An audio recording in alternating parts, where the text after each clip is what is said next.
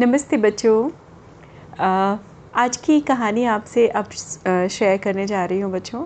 और ये कहानी बहुत ही पुराने समय की है। भारतवर्ष में जब राजा महाराजा हुआ करते थे और राजाओं का शासन हुआ करता था, सबके अपने अपने राज्य हुआ करते थे तो वैसे ही एक छोटा सा राज्य था सुंदर नगर और सुंदर नगर पे जो राजा राज करते थे, जो वहाँ के राजा थे, उनका नाम था राजा सुखदेव।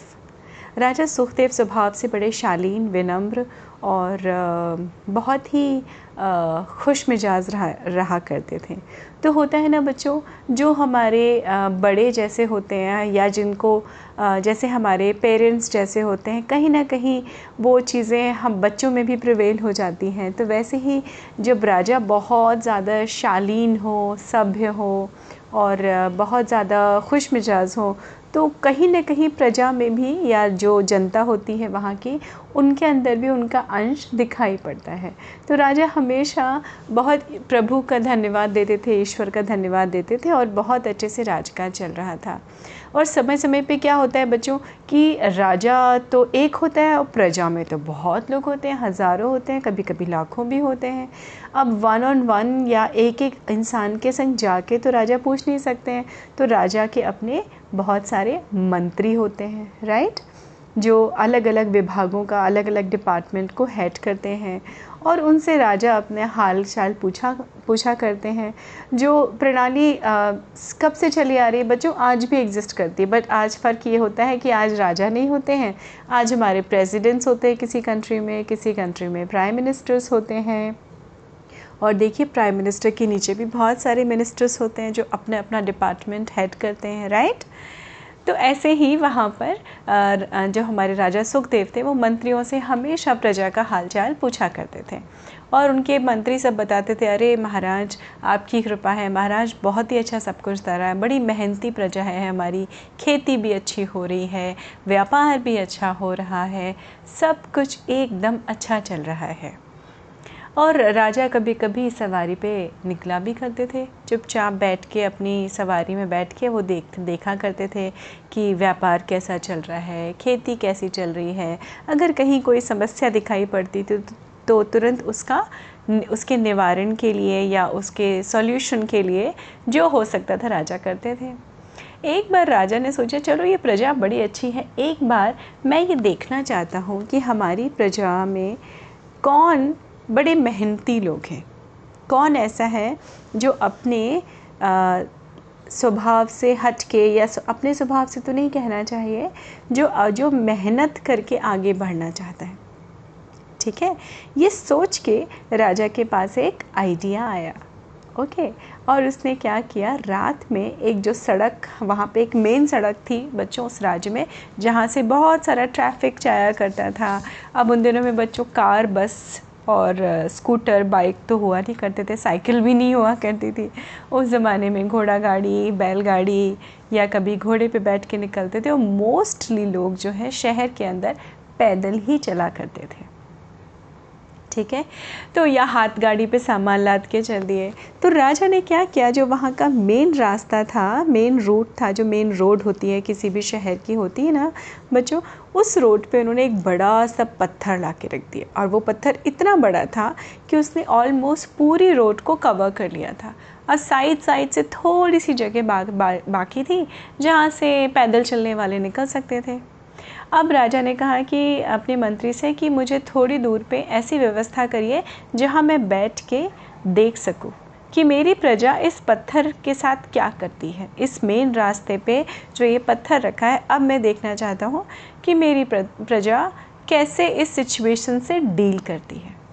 ओके बच्चों तो राजा जो है छुप के वहाँ देखने लगे। अब सुबह हुई और जैसे ही लोगों ने चलना वलना शुरू किया अपने घर से निकल के, अब वहाँ पे कुछ लोग आए, उन्होंने बोला, अरे, कल तक तो यहाँ कुछ नहीं था। ये पत्थर कैसे आ गया? अरे, ये क्या भगवान ने कोई श्राप दिया है क्या? अरे, रे रे, शिव शिव शिव। और कुछ लोग वहाँ से मुड़ के दूसरे रास्ते से चले गए। कुछ और लोग आए, उन्होंने कहा, अरे, यार, ये पत्थर कहाँ से आ गया? पता नहीं क्या क्या करते रहते हैं। रात में सोए तो यहाँ सब कुछ अच्छा था। कल ही तो मैं इस रास्ते से गुज़र रहा था। कल तो यहाँ कोई पत्थर नहीं था। अचानक ये पत्थर कहाँ से आ गया और वो साइड से होके निकल गया। कुछ और लोगों ने क्या किया? घोड़े को, बेचारे को दिक्कत हुई जो घोड़े पे बैठ के आ रहे थे और घोड़ा भी टाप टूप के निकल ही गया साइड से। बच्चों को तो बड़े मज़े आने लगे। बच्चों ने कहा, अरे वाह, हमारा तो छोटा सा पहाड़ है। तो बच्चे उस पत्थर पे चढ़ चढ़ के पार हो होके होने लगे। ठीक है, अब ये राजा देखते देखते देखते दोपहर सुबह से दोपहर हो गई। दोपहर से थोड़ा तीसरा पहर का वक्त आ गया तीन चार बजे का वक्त आ गया। और किसी ने उस पत्थर को हटाने की या कुछ नहीं, कोशिश नहीं की। मोस्टली लोग या तो ईश्वर को बोल रहे थे कि, प्रभु, ये क्या कर दिया? अब तो हमें घूम के जाना पड़ेगा, लंबे रास्ते से जाना पड़ेगा। और वो जाते रहे। कुछ लोगों ने बोला, अरे, पता नहीं, राजा को किसी ने बताया कि नहीं बताया? अरे, चलो चलो भाई, हमारे अपने मुख्यमंत्री को बताएँ जाके तो शायद वो राजा जी को बताए, राजा जी ये पत्थर हटवा दे। ऐसा कहते कहते सब लोग अपने अपने या तो कोई बिना शिकायत किए देखा, आश्चर्य किया, बिना शिकायत किए साइड से होके निकल गए। अब ऐसे ही सारा काम काज चलता रहा। बैलगाड़ी वालों को दिक्कत हो रही थी। बैलगाड़ी वाले घूम के चले जा रहे थे घोड़ा गाड़ी वाले घूम के चले जा रहे थे। लेकिन किसी ने उस पत्थर के लिए कुछ करने की कोई भी कोशिश नहीं की। चार, साढ़े चार का वक्त था। राजा ऑलमोस्ट सोच रहे थे कि पता नहीं क्या है, देखते हैं आगे क्या होता है, पर वो दिन पूरा राजा को वहाँ बिताना था। अचानक चार, साढ़े चार के वक्त एक व्यापारी आया। जो टमाटर लेके बेचने जा रहा था, उसके सिर पे बड़े सी टमाटर की डलिया थी, जिसमें टमाटर भरे होते हैं। आप लोगों ने देखा है, बच्चों, कभी फेरी वाले जो सिर पे टोकरी उठा के सामान लेके निकलते हैं? अब मेट्रोज़ में मुंबई में तो बहुत कम देखने को मिलता है ऐसा। कहीं कहीं शायद दिख जाए, पर और शहरों में भारत के बहुत देखने को मिलती हैं सारी चीज़ें, कि सब्ज़ियाँ टोकरी पे सिर में लेके लोग निकलते हैं बेचने के लिए। खैर तो वैसे ही वो व्यापारी जो था, वो टोकरी पे टमाटर लिए आया और उसने कहा हाय हाय राम, ये पत्थर कहाँ से आ गया? हाय, ये तो पूरी जनता को बड़ी दिक्कत हो रही होगी, लोगों को तो बड़ी दिक्कत हो रही होगी।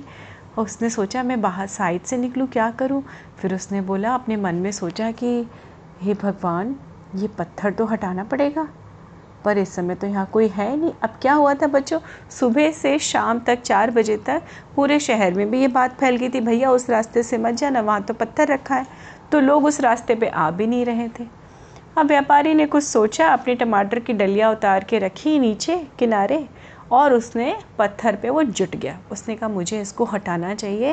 क्या मालूम यहाँ से कोई गरीब इंसान, कोई बीमार इंसान निकले तो? यही तो मेन रास्ता है हमारे शहर को जो जोड़ता है दूसरे शहरों से। नहीं नहीं नहीं, अगर ये हो भी गया है ना तो मुझे किसी भी तरह से करके इसको हटाना चाहिए। ये सोच के उसने धक्का मार के उसको हटाने की कोशिश की। अब पत्थर तो बहुत बड़ा था। वो टस से मस ना हो, फिर उसको पास में एक लोहे की रॉड पड़ी दिखाई पड़ गई। लोहे की रॉड होती मोटी सी, उसने उससे धक्का दे दे के, दे दे के पसीने पसीने हो गया। उसके पूरे पसीने से कपड़े तर बतर हो गए बच्चों। वो धक्का देता रहा, लेकिन उसकी आँखों में एक चमक भी थी। जब उसने कोशिश की ना, बहुत कोशिश करने के बाद वो थोड़ा सा पत्थर हिला तो उस व्यापारी के मन में एक छोटी सी उम्मीद जाग गई कि अरे वाह, अब तो मैं इसको और हिला सकता हूँ। उसको थोड़ी सी और संद मिल गई, नीचे की तरफ़ एक स्पेस मिल गया। उसने फिर लोहे की रॉड से उसको पुश कर करके कर करके थोड़ा हाफ़ जाता था, बैठ जाता था। पानी निकाल के अपनी टोकरी से पी लेता था, लोटे से पानी निकाल के। पर वो जुटा रहा। अंत में बच्चों, कम से कम 40-45 मिनट की, यानी 40 टू 45 मिनट्स की एफ़र्ट्स के बाद, मेहनत के बाद उसने फाइनली उस बड़े से पत्थर को धक्का मार के साइड में कर दिया।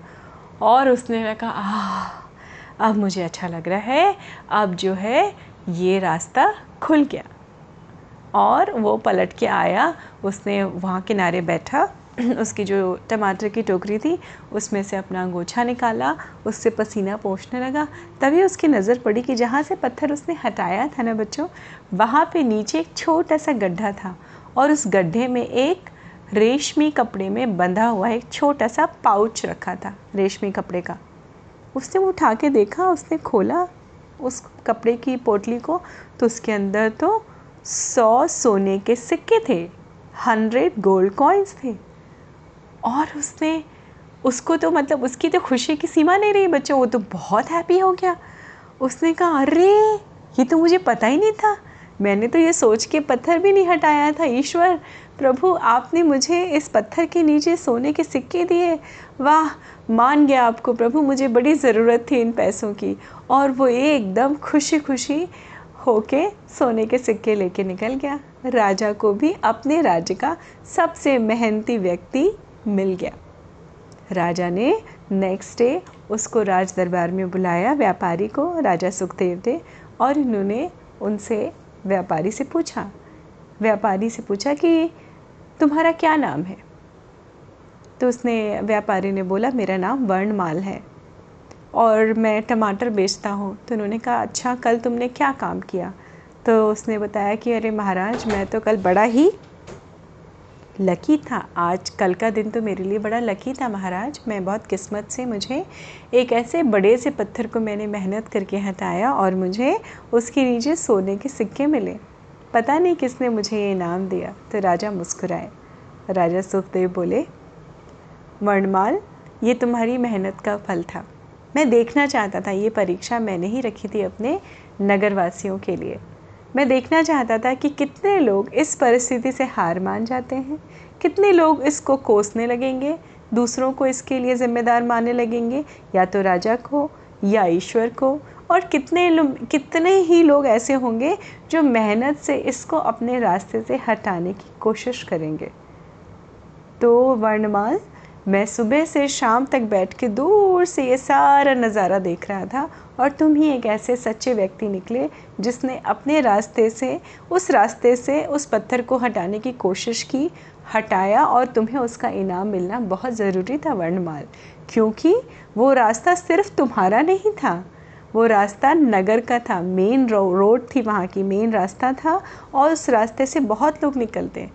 तो तुमने ना सिर्फ़ अपने लिए, बल्कि सबके लिए सोच के ये मेहनत का काम अकेले किया। बिना किसी की अपेक्षा किए, बिना किसी की उम्मीद किए कि कोई तुम्हारी मदद करे। तो देखा बच्चों, व्यापारी को सोने के सिक्के भी मिले, राजा से भी उसको बहुत सारे पुरस्कार मिले और उसको उसकी मेहनत का फल मिला। है ना बच्चों? तो ये कहा भी जाता है, अगर आपने सुना होगा कि फल तो बहुत सारे खाते हैं लोग, लेकिन मेहनत का फल सबसे मीठा होता है बच्चों। तो कोई भी सिचुएशन आए लाइफ में, आप कभी भी किसी और को दोष ना दें, है ना? कोई भी राह का रोड़ा आए, आपके रास्ते का कोई पत्थर हो, वो पत्थर जेन्यनली पत्थर नहीं, राह राह का पत्थर कुछ भी हो सकता है। कोई भी रोड़े हो सकते हैं, कोई भी आपकी अड़चन हो सकती है, उसको खुद हटाइए बच्चों। और जब आप उसको हटा के मेहनत करके आगे निकलेंगे ना, उस मेहनत का फल सबसे मीठा, सबसे अच्छा सबसे सुख देने वाला होता है। तो ऐसे ही डटे रहिए, अपने रास्ते पे आगे बढ़ते रहिए, रास्ते की अड़चने हटाते रहिए और सफलता पाते रहिए और मुझसे हर नई कहानी के साथ मिलते रहिए। स्वस्थ रहिए, मस्त रहिए बच्चों। मैं फिर मिलती हूँ आपसे अगली कहानी में। नमस्ते बच्चों।